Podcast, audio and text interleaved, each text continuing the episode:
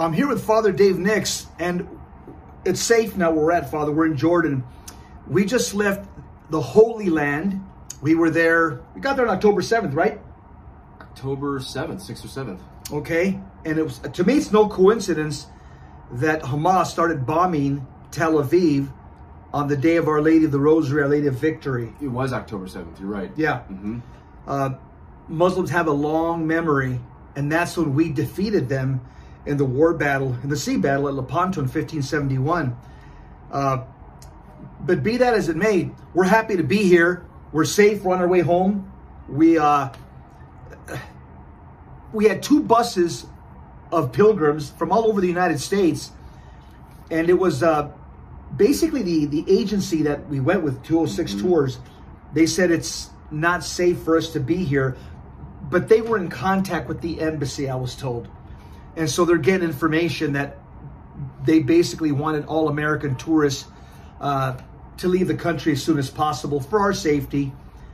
And Father, how did you feel when you were over there? So this is my second time to the Holy Land, a lot of new graces. Just even walking into like the Church of Peter, being on, it was today that you and I were on the Sea of Galilee on a boat, just really surrounded by peace. And I think our return, I was surprised how many people were following our return on social media.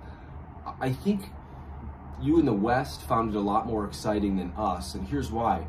People who were scrolling through Twitter and seeing all of the, you know, Iron Dome taking out missiles and stuff, where we were, it was actually really peaceful. Now, we did see tanks being rolled in. We saw and choppers. Jets. Yeah. There was constant fighter jets above us, but there was no explosions. There was no report with it. So we could tell, even our Palestinian Christian guide said things were quite different than your normal skirmishes. So you could tell things were ramping up, but I didn't feel in danger at any point. We still made the right decision coming back because they are closing all U.S. airlines. U.S. airlines is apparently pulling out and not flying in and out of Tel Aviv very much anymore. So I think we made the right decision, but we weren't in the area of where all these bombings are happening. So I think one reason a lot of you in the West were following us is you were looking on a Twitter scroll and saw I had 60 pilgrims, we're trying to get back. And then the very next picture is someone at the rave that was like tortured and killed. Yeah. And so we weren't, I don't think we felt in danger, but the thing is this, if this escalates, we didn't want to get stuck. So we thank everyone for the prayers. And it looks like it's escalating. I think it is. Yeah. And we couldn't fly back through Tel Aviv, which is their international airport, because Tel Aviv started taking rockets. Yes. Yes. Yeah, the Iron Dome, that's the Israeli system to knock missiles out. And it was knocking out a bunch of missiles yesterday. The Iron Dome, owned by the Israelis, knocks out the Hamas missiles. And it's interesting because our Palestinian Christian guys were constantly trying to calm us down. But even they admitted, you know, when we saw enormous tanks getting rolled from the north down to the south, I said, is that normal or is this just a skirmish? And he's like, well, that's not normal. Or he said, for Israel to use the word war, that's not a normal skirmish between Hamas and Israel. So something's ramping up that isn't just a yearly skirmish here. And I'll tell you what's dangerous, Father. We were in the north where it's pretty safe, Galilee. This was happening in the south, in Gaza, near Bethlehem, near Jerusalem. So we had quite a distance. However, to the north, in Lebanon, you have another terrorist group that was starting to flex their muscles, that was starting to make threats, Hezbollah. Okay. And so I think the tour company and the tour guides, they figured we're going to be sandwiched. These Americans are going to be sandwiched in the north between Hezbollah and in the south between Hamas. And I think we made the right decision. You know, there were some of us that wanted to, some people wanted, Father wanted to stay. He goes, I wanted to stay. I wanted to stay. But I just said, you know what, we came as a team. Yeah. And let's go back as a team, and don't leave any stragglers. Don't leave any sheep that could get picked off by the wolf. Yeah. Now here's the last thing that I'll say, Father. I want to hear from you. The reason all this is happening in Israel, on a spiritual level, you find in the Holy Land, you find three religions, two religions that reject Christ. That's right. Islam and Judaism. They reject Jesus as the Messiah, as the Son of God, the second person of the Trinity, God incarnate. And when you reject Jesus, this is what you're going to get, because Jesus is the Prince of Peace, Isaiah 9:6. When you reject the Prince of Peace, you will have no peace. Back where we're from in the United States, you'll find sometimes the left will say, no justice, no peace, okay? Mm. I would say, no Jesus, no peace. That's right. What say you? Yeah, and you know, a lot of people will look at this and say, see the wars that religion causes. See what happens when people hold to their religions, their old-fashioned religions. They end up killing all these people. First of all, what Jesse just said, I almost put verbatim on Twitter this morning. Well, not verbatim, but I quoted Saint Ignatius of Loyola, and he said he has a very bleak view of the entire world that lives without Christ. He says, they strike, they kill, they go down to hell. That's it. There's no, you know, reduced culpability stuff for Saint Ignatius of Loyola. This was actually his meditation on the Trinity, deciding to go down when the Father, Son, and Holy Spirit looked at the earth before Jesus was sent, before God the Son said, I will become God incarnate.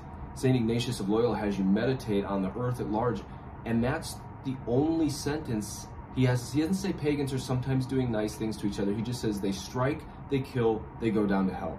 And this is why Jesus came. So I put that on Twitter this morning, and I said, without Jesus, there is no peace. So it's interesting you say that. So I think that's the first point. The second point is, when people say all these old-fashioned religions is why you have wars, look at Northern Ireland and Catholics and Protestants killing. What I would answer to that is, and I don't want to throw off your algorithms, but we'll just spell it out, A-B-O-R-T-I-O-N. How many has atheism killed? You know, I did the math once, and I figured that communism killed 14 times what Nazism killed. Now, Nazism is also an atheistic system, so Nazism plus communism, all these things have taken over 100 million lives in the past. So I'm not giving a pass to Islam and Judaism. I'm just saying, to that argument, look at what religion kills. No, atheism takes a lot more lives than that. Another thing is, Father, unfortunately, I think war is big business. Exactly. And I think right now, Lockheed, Raytheon, Boeing, Northrop, I think high-level CEOs are calling people in the United States. They're saying, you know what? We need a war. We need the economy's tanking. We need to create weapon systems. We need to create jobs. Yeah. Unfortunately, in my lifetime, most of the wars that our country's been involved in, and I love the U.S., they've been unjust wars. They've been endless wars. Absolutely. There's been very few just wars in the last 100 years that I could. World War II was definitely a just war, but beyond that, in the last 50, 60 years, yeah, we've just been meddling in other people's business. When we have a lot of problems here in our own country, we need to take care of our country first. We need to go back to first principles. One nation under God, in God we trust, yeah. E pluribus unum, from many one, and liberty. We got to go back to that. And even one of our Palestinian Christian Palestinian guys, I think it was him who said it, admitted that both Hamas and whoever's in control of Israel, it starts with an M, what's the name? Anyway, Israel and Hamas is going to make a ton of money. The people in charge are going to make a ton of money on this war. You bring Iran in, they're going to make a ton of money. The U.S. is already shipping battleships across the Mediterranean. You know, the people who are going to die are not going to be the same people that make billions on this. So it's really sad that people, you know, want to make money on killing. But we also provided the weapon systems, because I've read several articles. Victor David Hanson wrote a good article. A lot of the weapons that the terrorists are using, and Hamas specifically, they're using the weapons that we left in Afghanistan. Yes. A. So we supplied the weapons. B. We gave $6 billion to Iran for 6 prisoners, in exchange for 6 prisoners. And Iran is also supplying weapons to Hamas as well. Mm-hmm. So Hamas has an endless cache of weapons thanks to the United States.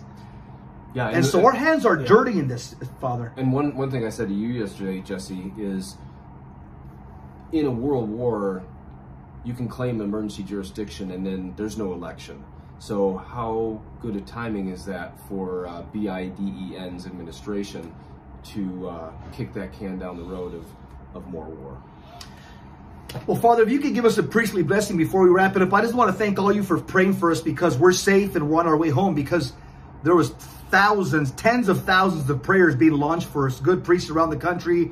Bishop Strickland was praying for us, got this to us. Father James Altman, a lot of good people praying for us. We thank you very much. We're on our way home. And pray for the peace of Jerusalem, Psalm 122, verse 6. Father, can you give us a blessing? Pray also for the eternal peace of everyone in Jerusalem, for every person in the Middle East to become a Catholic.